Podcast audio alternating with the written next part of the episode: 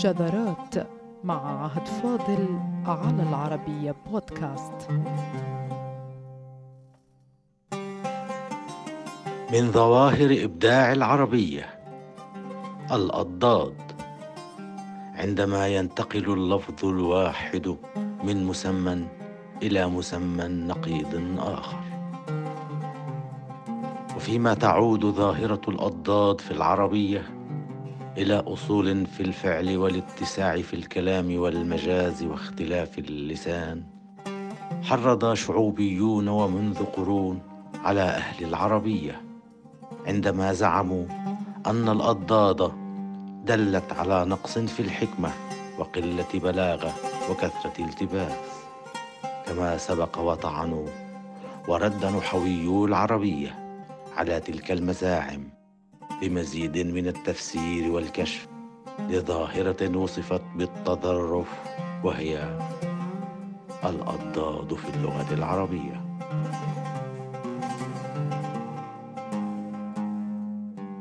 الأضداد في اللغة العربية ظاهرة بيانية أيدها نفر ونفاها نفر قليل من علماء العرب. الأضداد هي الألفاظ التي تقع على الشيء وضده وأن يطلق على الموضوعين المتضادين اسم واحد. إذ يقال لليل صريم وللنهار صريم ويقال للجون الأسود والجون الأبيض. فكيف ذلك؟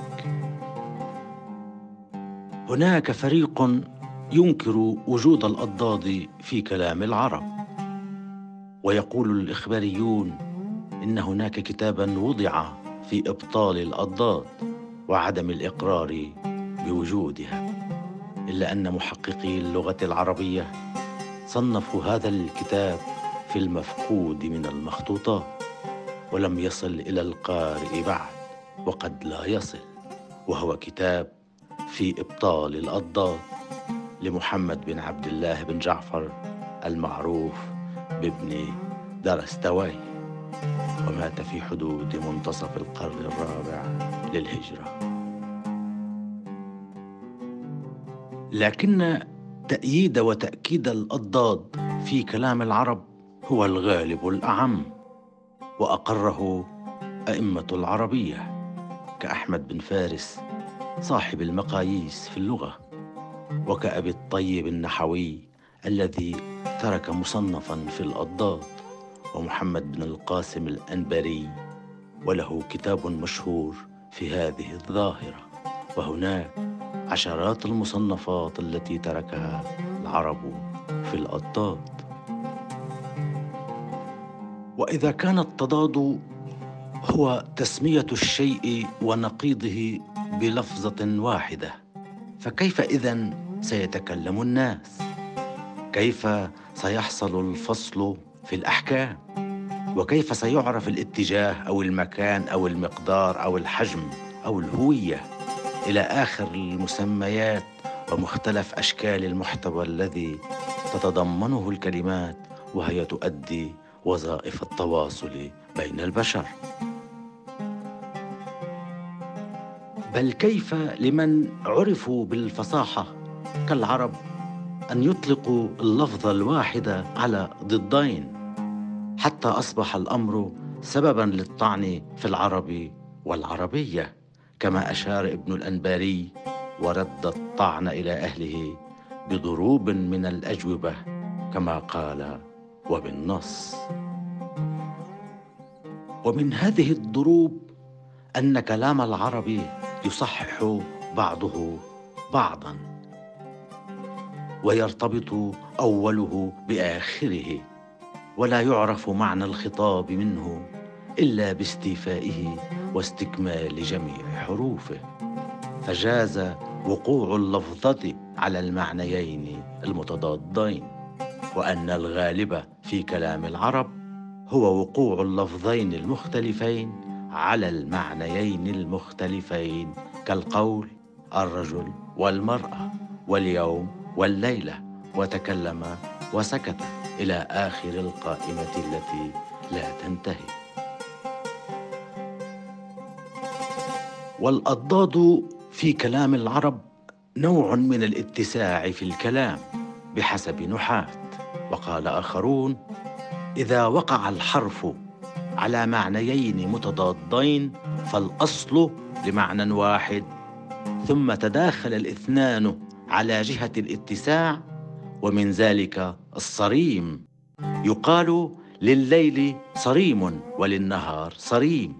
وذلك لأن الليل ينصرم من النهار والنهار ينصرم من الليل. فأصل المعنيين من باب واحد وهو القطع.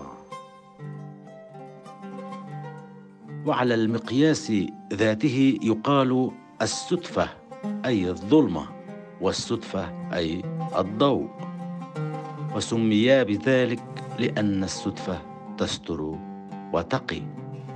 فكأن النهار إذا أقبل ستر ضوءه ظلمة الليل وكأن الليل إذا أقبل سترت ظلمته ضوء النهار. ويقول نحويون إذا وقع الحرف على معنيين متضادين فمحال أن يكون العربي أوقعه عليهما بمساواة منه بينهما. ولكن أحد المعنيين لحي من العرب والمعنى الآخر لحي عربي آخر. هكذا يكون الاتساع في كلام العرب والتظرف فيه كما يقولون هو من جملة أسرار استعمال العرب لفظا واحدا لمعنيين متضادين. إن من قبيل المجاز أو الركون إلى الفعل المشترك الواحد في النقيضين كالصريم لليل والصريم للنهار بسبب الاستناد إلى فعل القطع الذي يشترك فيه هذان النقيضان المسميان بلفظ واحد صريم. وتأتي إشارة النحويين العرب لتضع الأمور في نصابها في هذه القضية وهي بأن كلام العرب يصحح بعضه بعضا ويرتبط أوله بآخره وتعني السياق الذي وضع فيه اللفظ فيظهر معناه جليا. لتبقى الأسماء لمسميات محددة كالمرأة للمرأة والرجل للرجل والليل لليل والنهار للنهار. ومن نوادر العربية في الأضداد الضد ذاته فالضد في الأصل خلاف الشيء كما هو معلوم. ثم الضد ند الشيء أيضا والضد المثل. وبالعودة إلى أصل الفعل فإن الضد له وجه خلاف الشيء إلا أن له وجها آخر وهو الملء. يقول ابن فارس في مقاييسه يقال ضد القربة ضدا أي ملأها. ومن هنا أتى الضد بمعنى المثل أو الند في العربية القديمة كما كان بمعنى خلاف الشيء ونقيضه ولا يزال. ومن الأضداد الفزع. يقال فزع الرجل إذا خاف. وفي المقابل يقال فزع إذا أغاث غيره. ومنه قول الشاعر إذا فزعوا طاروا إلى مستغيثهم. طوال الرماح لا ضعاف ولا عزل. ومن أضداد العربية الإفلات يقال أفلتك من السوء إفلاتا أي خلصتك منه حتى نجوت منه. ويقال أفلتك أي أنا نجوت منك. ويقال أفلتني أي سبقتني. وكل ذلك يكمن في أصل الفلت والذي يدل على تخلص في سرعة كما يعبر صاحب المقاييس في اللغة ويوضح ثوب فلوت لا ينضم طرفاه على لابسه من صغره كأن معناه يقول ابن فارس أنه يفلت من اليد. وهذا كله في إشارة النحويين إلى الأضداد إلى أن في أصولها الاتساع في الكلام. ومن الأضداد قولهم دونك.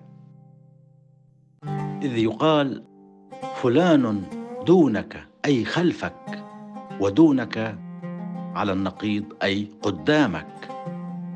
ويقال قمت دون فلان أي وقيته بنفسي.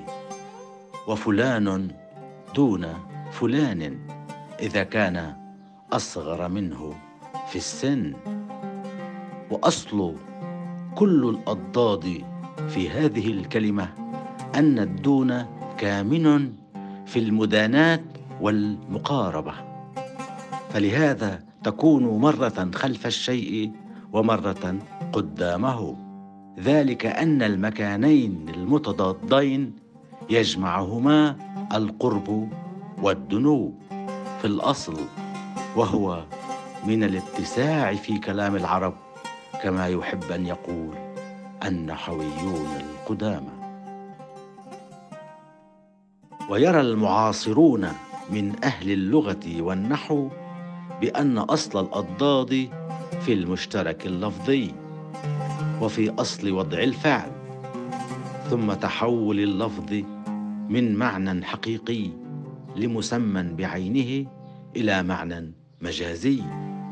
كما كان يفعل العرب للتفاؤل بإطلاق لفظ السليم مثلا على الملدوغ ولفظ البصير على الأعمى أو ما كان يوضع من قبيل التهكم بوضع اللفظ المضاد على نقيضه كلفظ العاقل على المجنون. ومما يراه المعاصرون في هذا السياق عن أسباب التضاد في اللغة العربية هو اختلاف القبائل العربية في استعمال الألفاظ. ودور صيغة فعيل في العربية التي تتضمن الفاعل واسم المفعول في آن واحد. معا. ككلمة رعيب فهي تدل على المرعوب وعلى المتسبب بالرعب. معا في آن واحد. هكذا الأضداد في اللغة العربية. لا تعني أن يكون الشيء ونقيضه باسم واحد. فذلك لم يكن أكثر من اتساع في الكلام وركون إلى أصل الفعل على مجاز واختلاف لسان. إلا أن كل المسميات تعرف بأسمائها ويعرف زيد من عمرو وليل من نهار ورجل من امرأة. وهذا كان الأصل فيما وصلت إليه العربية. من تطور لتصبح لغة الفلسفة والطب والعلوم والهندسة لقرون خلت.